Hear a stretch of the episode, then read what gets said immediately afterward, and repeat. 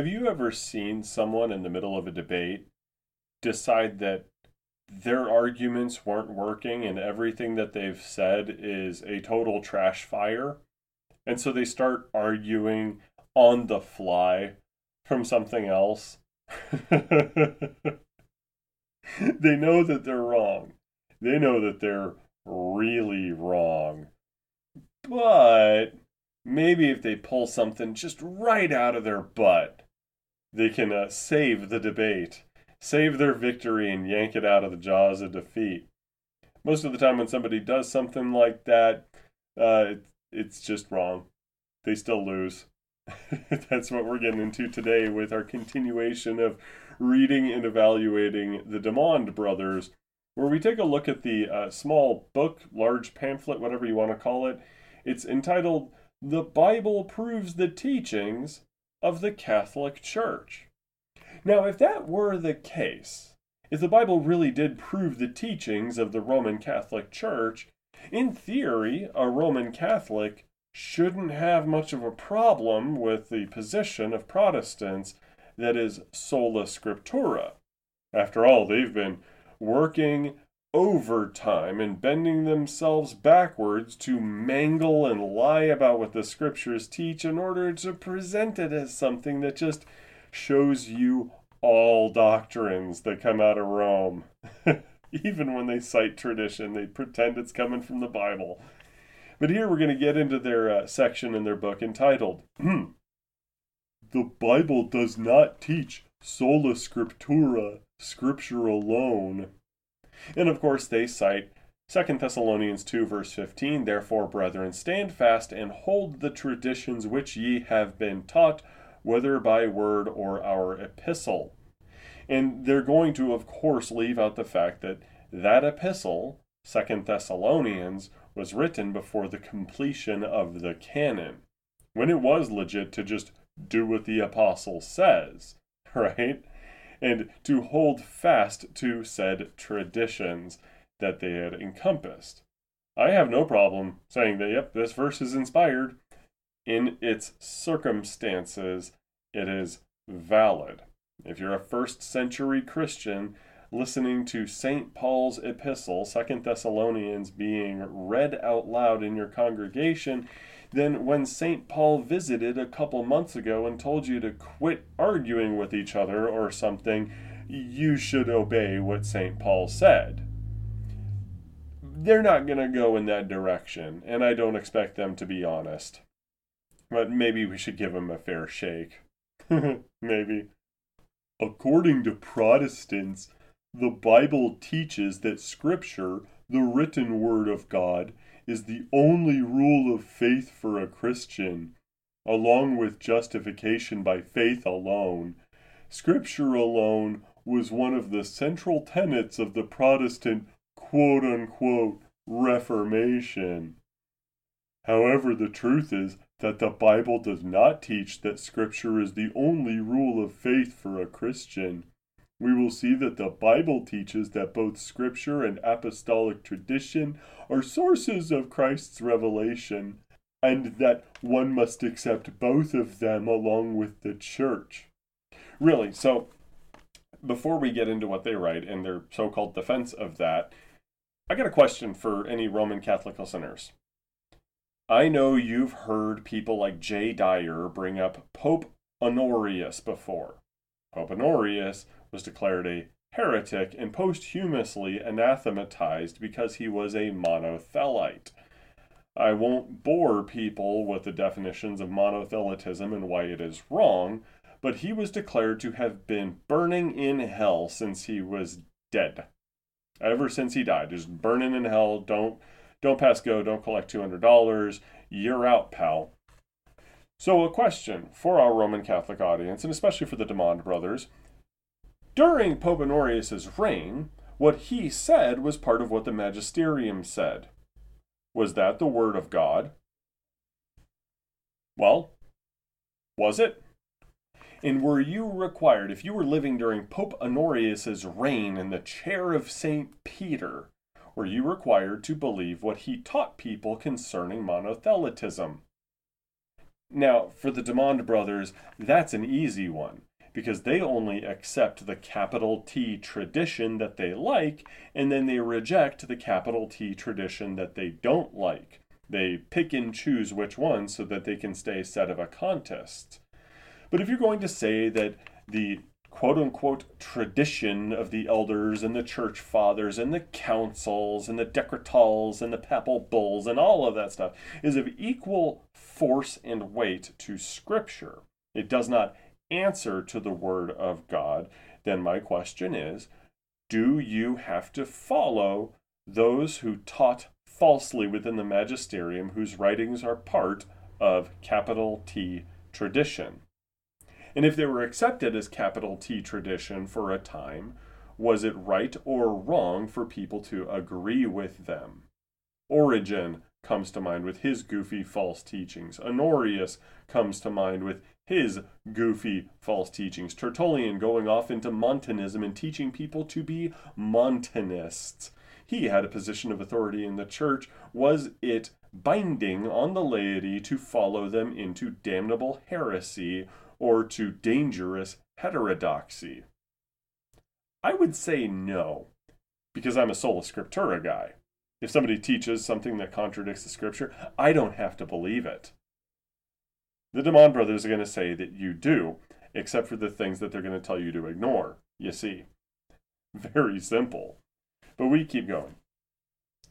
Jesus says that one must hear the church, which he never would have said if the Bible taught Scripture alone.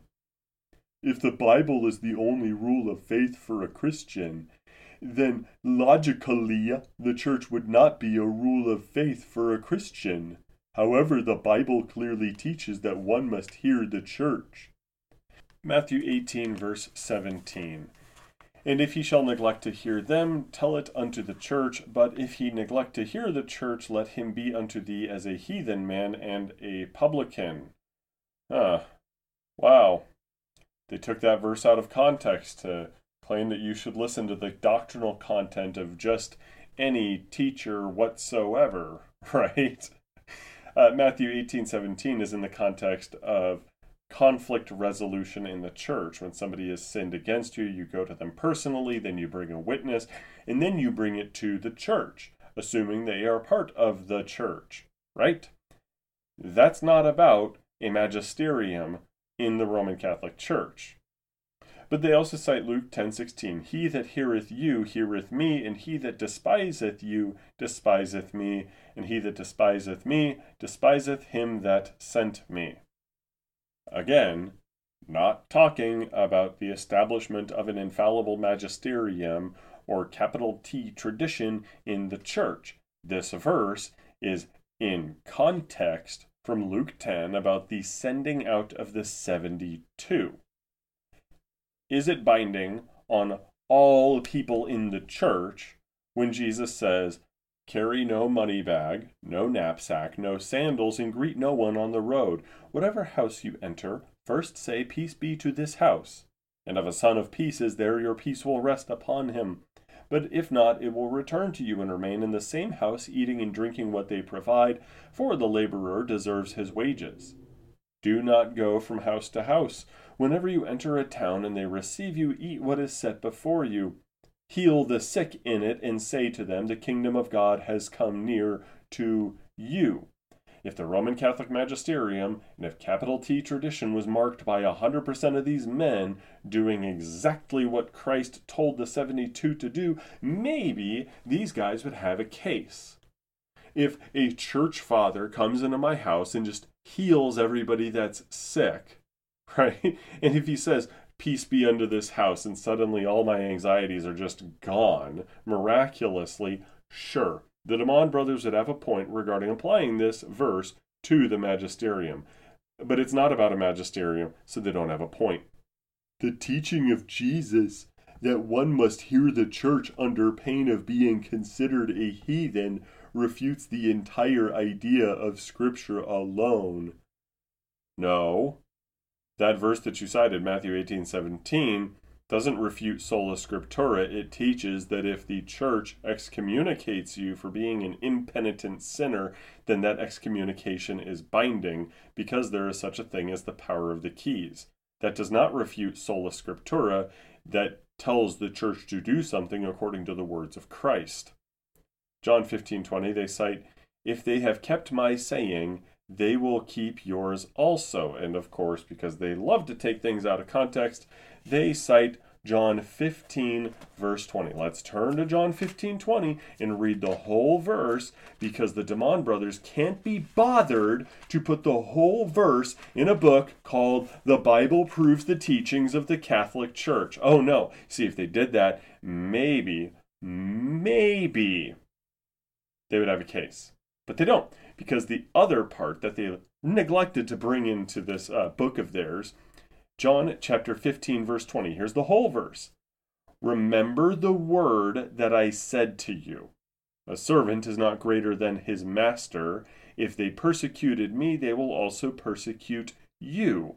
If they kept my word, they will also keep yours is Jesus right there establishing a teaching magisterium for the entirety of the church, particularly the Roman Catholic Church? No, he is not. He's not. He's talking about how the world treats Jesus and how that is going to translate to how the world treats believers and especially the apostles to whom he is speaking in this moment. If they persecuted me, they will also persecute you. If they kept my word, they will also keep yours. Why? Because he starts, remember the word that I said to you in the very beginning of the verse. The Dimond brothers know that they are deceptively editing their book to keep you from actually coming to the conclusions that the verses provide. They want you to misinterpret Scripture so they can deny sola scriptura. And they also cite here Hebrews 13, verse 17. Obey them that have the rule over you and submit yourselves, for they watch over your souls. Dot, dot, dot. Now, while I'm turning there, I have to ask Does Hebrews 13, verse 17 apply to Pope Honorius? Does it apply to the people that Origen taught? Do all those people, on pain of damnation, under Origen during that time, did all of them have the requirement that they believe in his weird eternal merry-go-round and his belief that the devil would one day be saved and go to heaven? The answer to that is no, by the way. but here's the entire verse because the Dimond brothers don't like putting entire verses and they don't like talking about context. Obey your leaders and submit to them. This is Hebrews 13 17 for they are keeping watch over your souls, as those who will have to give an account. Let them do this with joy and not with groaning, for that would be of no advantage to you. Hmm, I wonder by what standard the leaders to whom you should submit will be judged. And to what standard should you judge them? Maybe the infallible Word of God? Tell me, what standard do you have for first century leaders of the church? Hebrews, being written in the first century, obey your leaders and submit to them, for they are keeping watch over your souls as those who will have to give an account. To what standard are they giving account? That would be the Word of God. Meaning, your leaders have to submit to the Word of God. If they are not doing that, they are not rightly leading you. Don't obey their teachings if they contradict Holy Scripture. Now, they do get into uh, an interesting verse here, 1 Timothy 3:15, when they say, "The Bible teaches that the church, not the Bible, is the pillar and foundation of the truth." 1 Timothy 3:15 If I tarry long, that thou mayest know that thou oughtest to behave thyself in the house of God, which is the church of the living God, the pillar and ground of the truth. As one former Protestant minister who eventually saw the falsity of Protestantism put it, if I were writing that verse as a Protestant, I would have said that the Bible, not the church, is the pillar and ground of the truth. But St. Paul says it's the church. This means that the church must be every bit as infallible as the Bible, and that it must present something unique by way of presenting the truth of Jesus Christ. Hmm. Who is the truth? Who says that uh, he is the truth? That would be Jesus. 1 Timothy 3:15 which says the pillar and ground of the truth the church of the living God cannot be taken out of the context of understanding that Jesus Christ says I am the way truth and the life no man cometh to the father except by me John 14 verse 6 Christ walks among his church who is being built up as his house a living house that's from 1 Peter chapter 2. It is not saying that the particular institution known as the Roman Catholic Church is infallible in its teachings. If that were the case, oh my gosh, would we have to believe in some contradictory things? This particular verse is saying Christ dwells among his believers who, like living stones like pillars build up his house. But they continue. The unique role of the church is that it sets forth the true meaning of Scripture and tradition in precise terms and dogmas, something the Bible was not intended to do in all of its passages. Moreover, if the church is infallible and the pillar of truth, there must obviously be a way of recognizing its infallible teaching by means of a continued succession of authority which would safeguard the truth and exercise its authority. Did that apply to heretical popes? They don't think that this applies, by the way, to today's Pope, Pope Francis. They really don't. So they don't believe this. They just want you to believe it so that you join their cult because I mean, obviously, the pillar and bulwark of the truth uh, ordained popes and selected popes that they don't like and they think are anti popes. And this pillar and bulwark of the truth selected a bunch of false popes during the Avignon papacy and the period in which there were three popes. Hmm. So you tell me, how infallible is this pillar and bulwark of the truth that can't get its succession right? Mr. Dimond? And why would you say that it lays out precise terms and dogmas when it absolutely stinking does not? If I go out and ask any Roman Catholic on the street today, how do you get to heaven? How do you go to heaven when you die? Most of them will not give me the same answer. They will not give me a precise term or dogma for it.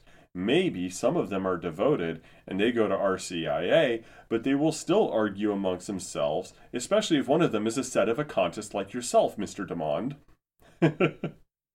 They're not going to agree with Lumen Gentium. They're not going to agree with anonymous Christians. They're not going to agree with Feeneyism. Uh, Feeneyism, by the way, guys, is the Dimond brothers' belief that unless you are baptized into the Roman Catholic Church, you are going to hell. You cannot be saved, according to them, unless you are baptized in the Roman Catholic Church. They hold the phrase extra ecclesiam nulla salus, outside of the church there is no salvation, to such a stringent degree that they believe everybody that doesn't uh, get baptized into Rome is damned. And the jury's still out on whether every single Roman Catholic that is not a sedevacantist like themselves is also damned. So they're just lying to you. They're painting a rosy picture of the church that they themselves do not believe and do not hold to because they don't accept the papacy. If they don't accept that the church is the pillar and bulwark of the truth, they don't accept the idea that the gates of hell shall not prevail against the church, according to some infallibility rule, because they think that the Roman Catholic Church as it stands today, the Novus Ordo Church, is apostate. Don't give me a standard that you yourself are not willing to follow, Peter. If you can't do it, if you disagree with it by the nature of your tiny little micro denomination, I'm not going to feel bound to following it. Simple as. But they continue on. The Bible teaches that the spoken word is the word of God, in addition to the written word. A common misconception among Protestants is that the quote unquote Word of God refers exclusively to the Bible. The truth is that the Bible repeatedly calls the oral, spoken tradition the Word of God. Jesus Christ himself is also called the Word of God in John 1 and Hebrews 11:3. By describing the oral tradition as the Word of God, the Bible is indicating that the apostolic oral tradition is infallible and that it represents, along with Scripture, one of the sources of Jesus Christ's revelation which must be accepted. So, why don't you follow the Talmud, buddy? Because that's supposedly oral tradition dating back to Moses, right? Uh, do you guys follow the Talmud? That's oral tradition, buddy. Go go ahead and listen to it. and of course, they're going to talk about this like you got to you got to follow the infallible apostolic oral tradition, which of course is going to be written down somewhere, right? Because they're not going to tell you this pope said this once and we don't have a written record of it anywhere. So, question for the Dimond brothers Does your communion rite follow the exact communion rite given to you in the Didache, which supposedly, according to the people that wrote it, is a document of apostolic tradition? If not, why are you not following the tradition of the apostles? If indeed the Didache was written by the apostles, which you should accept because a whole bunch of church fathers and other people in the magisterium agreed to. Why isn't your communion rite the same, buddy? But of course, they're going to bring in a couple Bible verses which they're going to claim apply to the gigantic body of literature that is Roman Catholic capital T tradition, and it does not. For instance, 1 Thessalonians 2:13 for this cause also thank we God without ceasing, because when ye received the word of God, which ye heard of us, ye received it not as the word of men, but as it is in truth the word of God, which effectually worketh also in you that believe. Why, yes, the apostles, namely St. Paul here, brought the word of God and preached it to them. Maybe even reading it out of a book, um, maybe a scroll. Maybe it was the was it the Bible? and maybe being inspired apostles, given a special dispensation by the Holy Spirit, they were able to preach the word of God to these people, much in the same way as the prophetic office worked back then. Hmm. Now they also bring up Colossians 1 5 and 6. For the hope which is laid up for you in heaven, whereof ye heard mm-hmm. before in the word of the truth of the gospel, which is come unto you as it is in all the world, and bringeth forth fruit, as it doth also in you, since the day ye heard of it and knew the grace of God in truth. I don't see the establishment of a, an infallible Roman Catholic capital T tradition here. It's just not there. the spoken word is described as the word of truth and the gospel the reference to the Word having come into the whole world confirms that this passage is referring to the spoken word and not the Bible, for this could not have been said of the Bible at the time. Um, okay, yeah, I can I can agree that in the first century that that was the case. Things change, bro. Did you not read the end of Revelation that tells you not to add stuff to to God's word? Did Did you not read that part? Skipping ahead a little bit because they kind of just repeat the same point over and over again that they think the word spoken equals the word of God, and therefore you have to believe whatever some Roman Catholic priest is saying, even if it's like it's okay to bless gay couples now. They bring up sorry, this Luke 4 verses 44 to chapter 5 verse 1. And he Jesus preached in the synagogues of Galilee. And it came to pass that as the people pressed upon him to hear the word of God, he stood by the lake of Gennesaret. Luke 3, verse 2 Annas and Caiaphas, being the high priest, the word of God came unto John the son of Zacharias in the wilderness. Okay, first off, if Jesus is preaching to you, that's the word of God because he is God. Dummy. Second, John the Baptist from Luke 3 is a prophet. You know what prophets spoke? The word of God. Is everybody in the Roman Catholic magisterium and apostolic tradition, are they all prophets? Would they all tell you that they're prophets?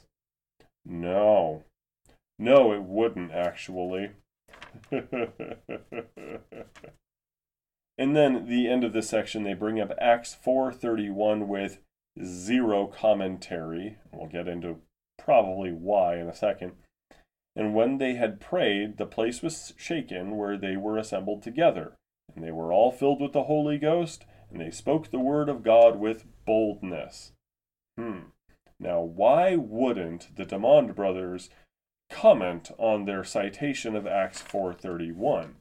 I can only speculate that if they went down that rabbit hole, they'd be telling you to be a Pentecostal because any Tom, Dick, or Harry out there telling you, I'm filled with the Holy Spirit and I'm speaking the Word of God right now, you'd have to believe them because you're a good little sheep follower of uh, the Dimond brothers. We only have a few more of these left before we finish up reading and evaluating the Dimond brothers. At some point, we might get into their book on Feeneyism, which is a riot. But I want you to think about something. What do you do when your denomination abandons you? When it abandons its traditional doctrines, when it completely uh, retcons its morals, its activities are ungodly, unsightly. What it supports is not what Scripture supports. It's not even what tradition supports if you're a Roman Catholic or an Eastern Orthodox. Something changed. What do you do?